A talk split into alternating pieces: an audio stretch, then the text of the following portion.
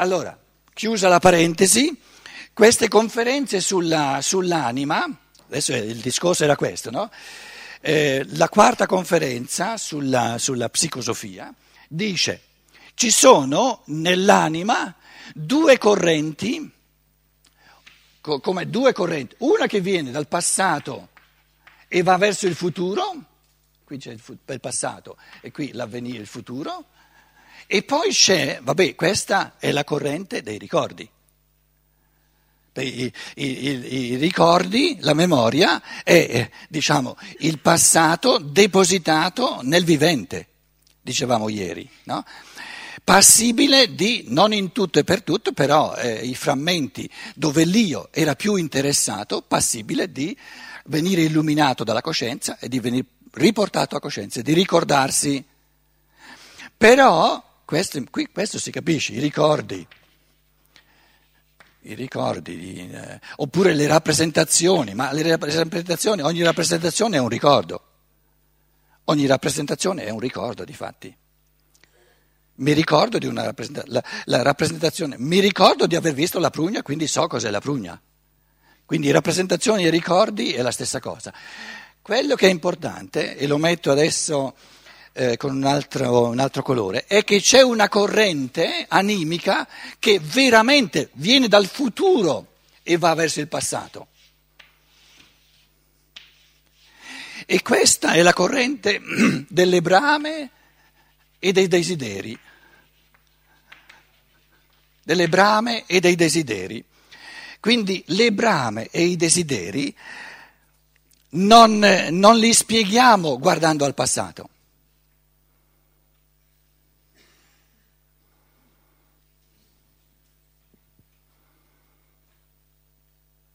Perché guardando al passato, io arrivo qui al presente, arrivo qui al presente, questo è il momento presente, il momento presente. Se io metto insieme tutto quello di cui mi ricordo del passato, si evince che cosa devo bramare, che cosa devo desiderare? No, no perché le mie brame, i miei desideri possono andare in tutte le direzioni. Se qui c'è tutto un mondo io posso preferenziare l'uno o l'altro, ma perché il, la brama, il desiderio è il preferenziare una cosa, volere una cosa, desiderare una cosa più di un'altra. E non è il passato che mi porta a desiderare una cosa più di un'altra, questo è importante, ma il futuro. E se è il futuro, dobbiamo trovare il modo in cui il futuro in qualche modo è presente, perché mi, mi, mi muove adesso.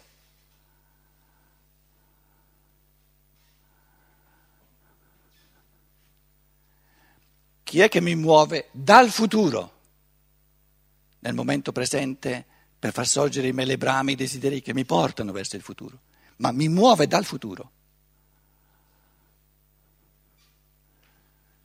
Il mio io spirituale.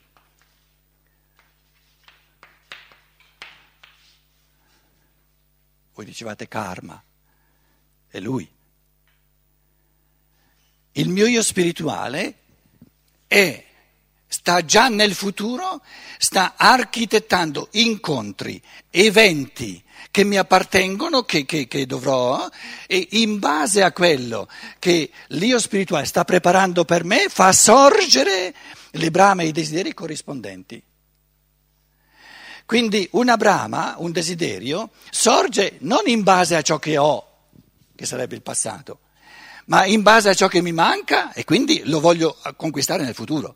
Perché io non posso desiderare una cosa che già ho o bramare qualcosa che già ho. Quindi è nel concetto del bramare, nel concetto del desiderare che si riferisce a qualcosa che ancora non ho e che voglio avere nel futuro. E chi fa sorgere in me la brama verso questa cosa anziché verso quell'altra? Il mio io. Quindi il mio io vive nel futuro, me lo sta preparando. Per il mio io superiore, per il mio io spirituale, il futuro è presente.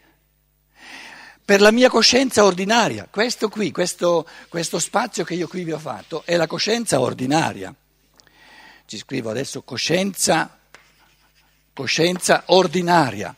La coscienza ordinaria eh, chiamatela l'io inferiore, l'io normale, è la stessa cosa. La coscienza ordinaria è l'anima, è la stessa cosa. Ma l'anima non è lo spirito. Ora, l'anima è il modo di vivere, le brame e i desideri sono il modo di vivere il futuro. Eh certo, beh, le brame e i desideri si riferiscono al futuro.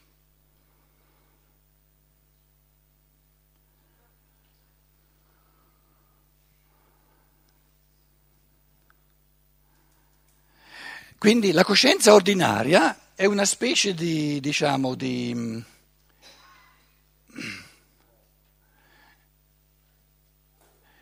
di spazio intermedio tra il passato e il futuro nel presente. Però è un presente che si spiega soltanto col passato e col futuro.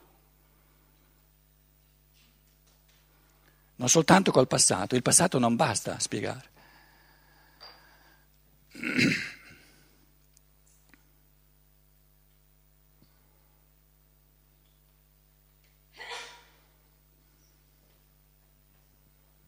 Quindi eh, il mio io superiore che si propone di incontrare quella persona mi fa desiderare di incontrare il suo amico che conosco perché incontrando il suo amico che conosco, questo amico mi farà incontrare la persona che non conosco, però l'io superiore la conosce.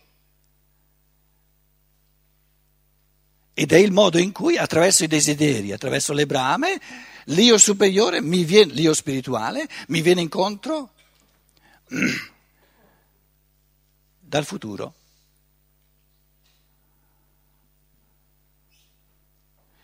L'abbiamo detto. Eh, l'io spirituale, il nostro io, il nostro spirito, se ha pianificato tutta la vita, ce l'ha tutta presente? Un, un piano nella realizzazione magari è tutto nel futuro, ma nella pianificazione è già presente. Quindi per l'io superiore, l'io spirituale, il nostro spirito, se è vero come è vero, però non chiedetemi adesso di, di, di dimostrarlo apoliticamente, che ha pianificato tutta la vita, eh, diciamo, scegliendo eh, quali, quale temperamento vuole avere in questa vita, quale conquiste vuole fare in questa vita, anziché altre, eh, quali lingue vuole imparare in questa vita, quali incontri vuole avere in questa vita, quali esperienze vuole fare in questa vita, Tut, tutta la vita quindi supponiamo che questa sia la vita adesso, se siete così motili, diciamo, no? Qui è il presente. Tutto il futuro, per chi l'ha pianificato, è già presente.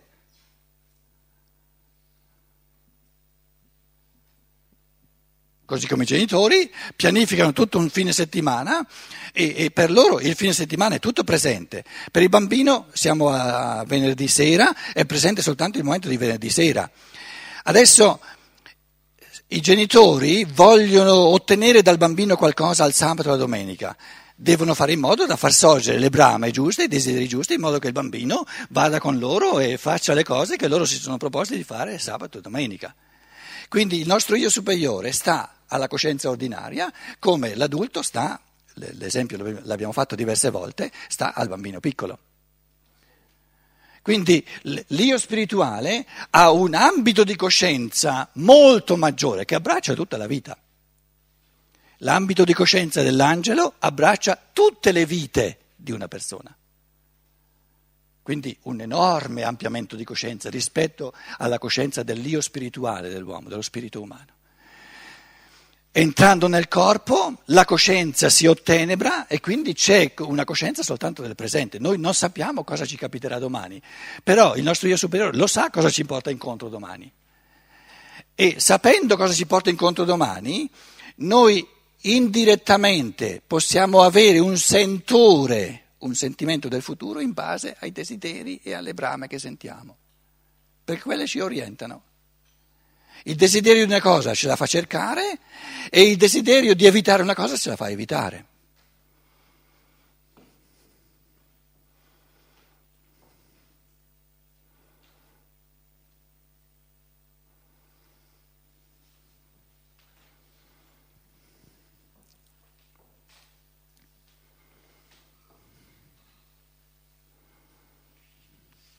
eravamo arrivati al, 11, 12, 13, 14, 15, 16, leggiamo eh, fino alla fine che poi ehm, eh, capi, ehm, paragrafo 11, 12, sì 11, eh, andiamo avanti con 11, 12, 13, 14, 15, 16, 17, 18.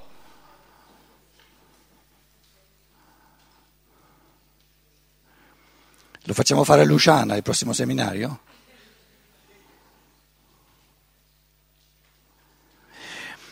Undici. Pensare e sentire corrispondono alla doppia natura del nostro essere, a cui già accennammo. Il pensare è l'elemento per mezzo del quale ci mescoliamo, ci inseriamo nel divenire generale del mondo, del cosmo.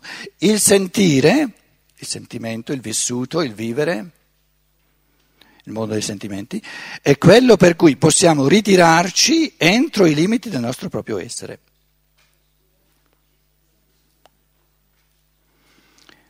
Il nostro pensare, 12, ci unisce all'universo. Il nostro sentire ci riconduce in noi stessi ed esso soltanto fa di noi degli individui.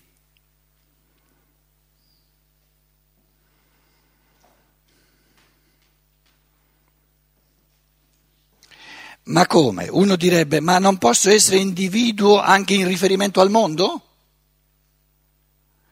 Soltanto se sento profondamente, individualmente, le faccende del mondo come se fossero faccende mie.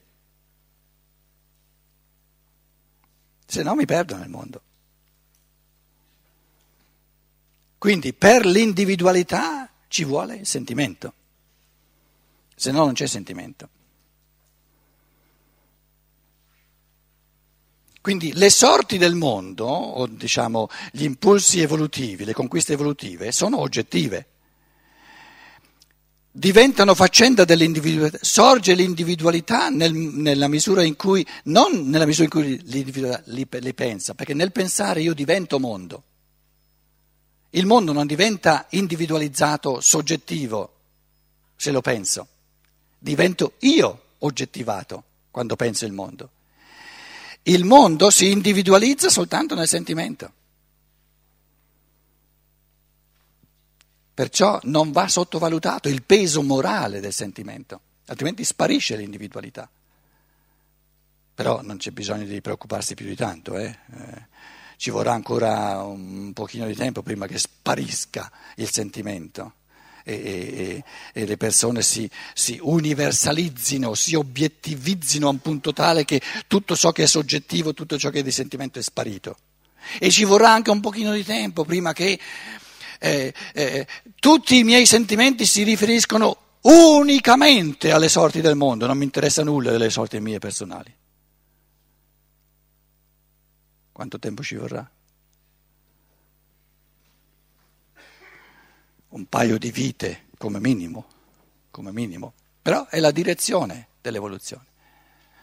Adesso lo dice però, eh, che l'individualità diventa sempre più forte, più sente eh, profondamente, genuinamente, si interessa non soltanto alle sorti della propria piccola evoluzione, ma fa sue le sorti in chiave di sentimento, ama il divenire di tutta l'umanità e lo ama appassionatamente come faccenda sua individuale.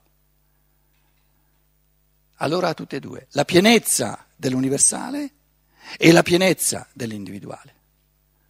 La pienezza dell'universale in chiave di pensiero e la pienezza dell'individuale in chiave di amore di questo universale. E allora questo amore accende le azioni e fa muovere le azioni in vista di contribuire non soltanto al proprio tornaconto, ma al divenire universale, godendolo sempre di più. E il goderlo è un sentimento. Amandolo sempre di più, godendolo sempre di più.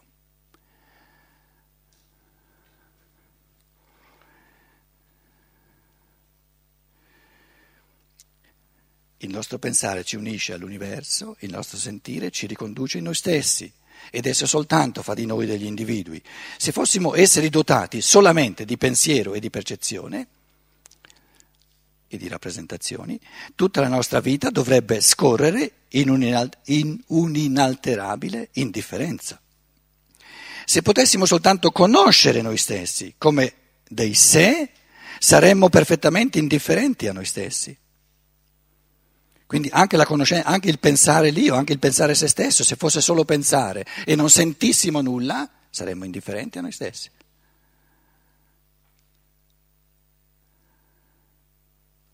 Quindi non basta che io penso a me per far sorgere l'io, devo sentire me per far sorgere l'io.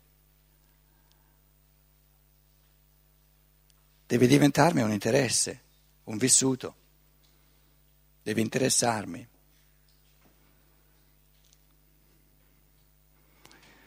Se potessimo soltanto conoscere noi stessi come dei sé, puramente conosciuti, allora il sentimento non c'è e uno dice ma chi se ne frega? Io sono fatto così e chi se ne frega? È oggettiva la cosa, punto e basta.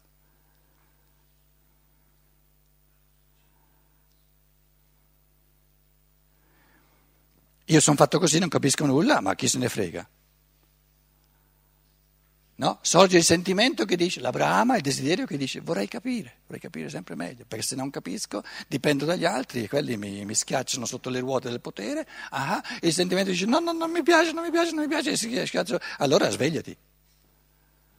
E sorge la voglia di svegliarsi. La voglia di svegliarsi è un sentimento, una voglia.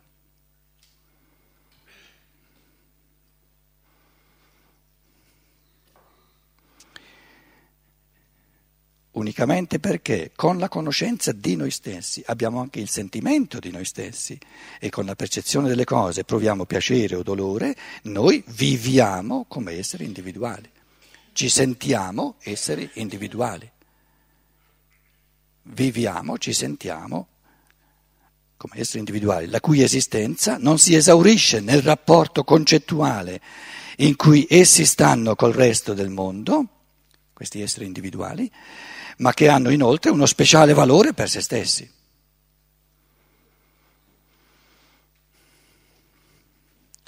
Ti va o non ti va di essere ricco di idee, di intuizioni geniali, come musicista, come mamma, come cuoco, come... Ti va o non ti va, se sei cuoco, di mm, avere delle belle idee di come si... si... No, non me ne frega proprio niente. E che sei cuoco a fare.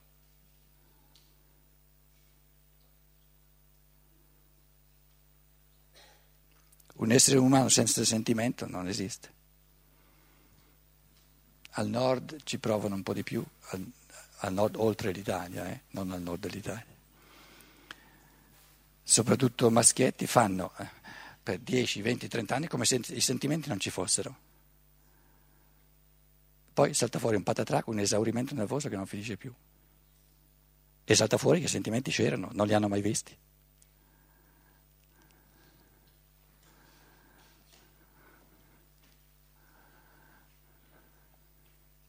Allora dicono meglio l'Italia dove i sentimenti ci sono e saltano fuori e si vedono.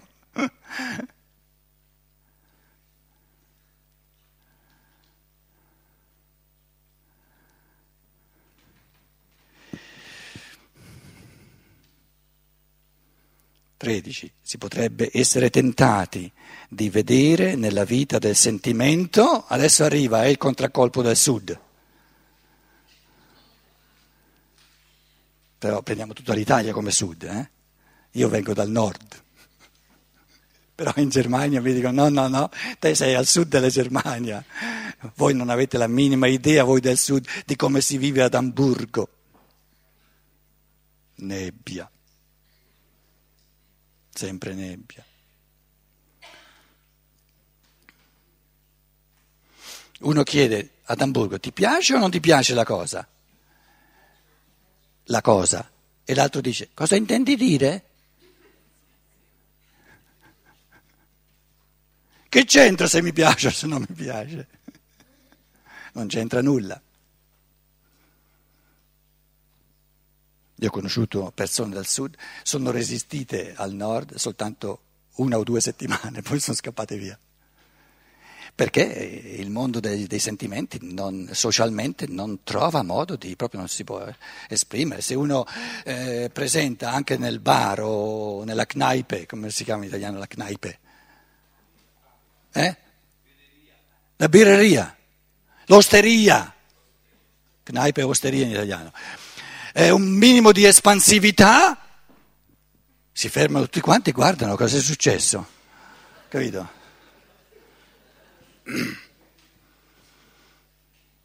La birra va bevuta in modo kantiano, seguendo la Pflicht, il dovere prussiano, senza espansioni di gioia, come un dovere del cittadino del nord.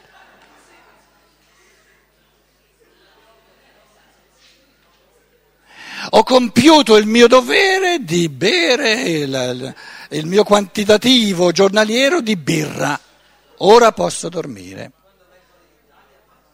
Ah, quando vengono in Italia fanno le vacanze. I tedeschi vengono in Italia per scoprire che ci hanno i sentimenti. E poi quando tornano in Germania sono guai alcune volte.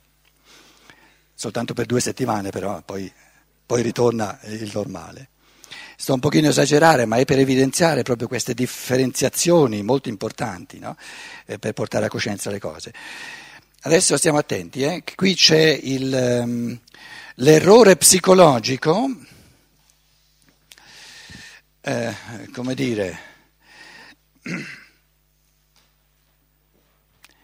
se volete è un, un, uno stadio evolutivo per il quale ognuno deve passare, e cioè è quella posizione dove uno dice ma il mondo c'è senza di me il mondo oggettivo. Per me è molto più importante il mio mondo.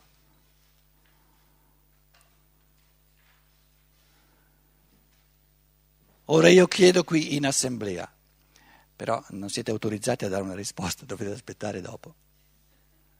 Cos'è più importante? Cosa sono più importanti, i pensieri o i sentimenti?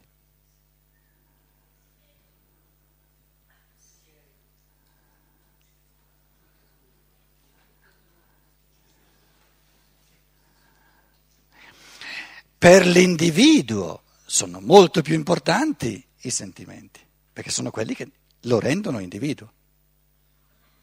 Per il mondo esterno sono più importanti i pensieri. Allora, cos'è più importante? Averli tutti e due al 100%.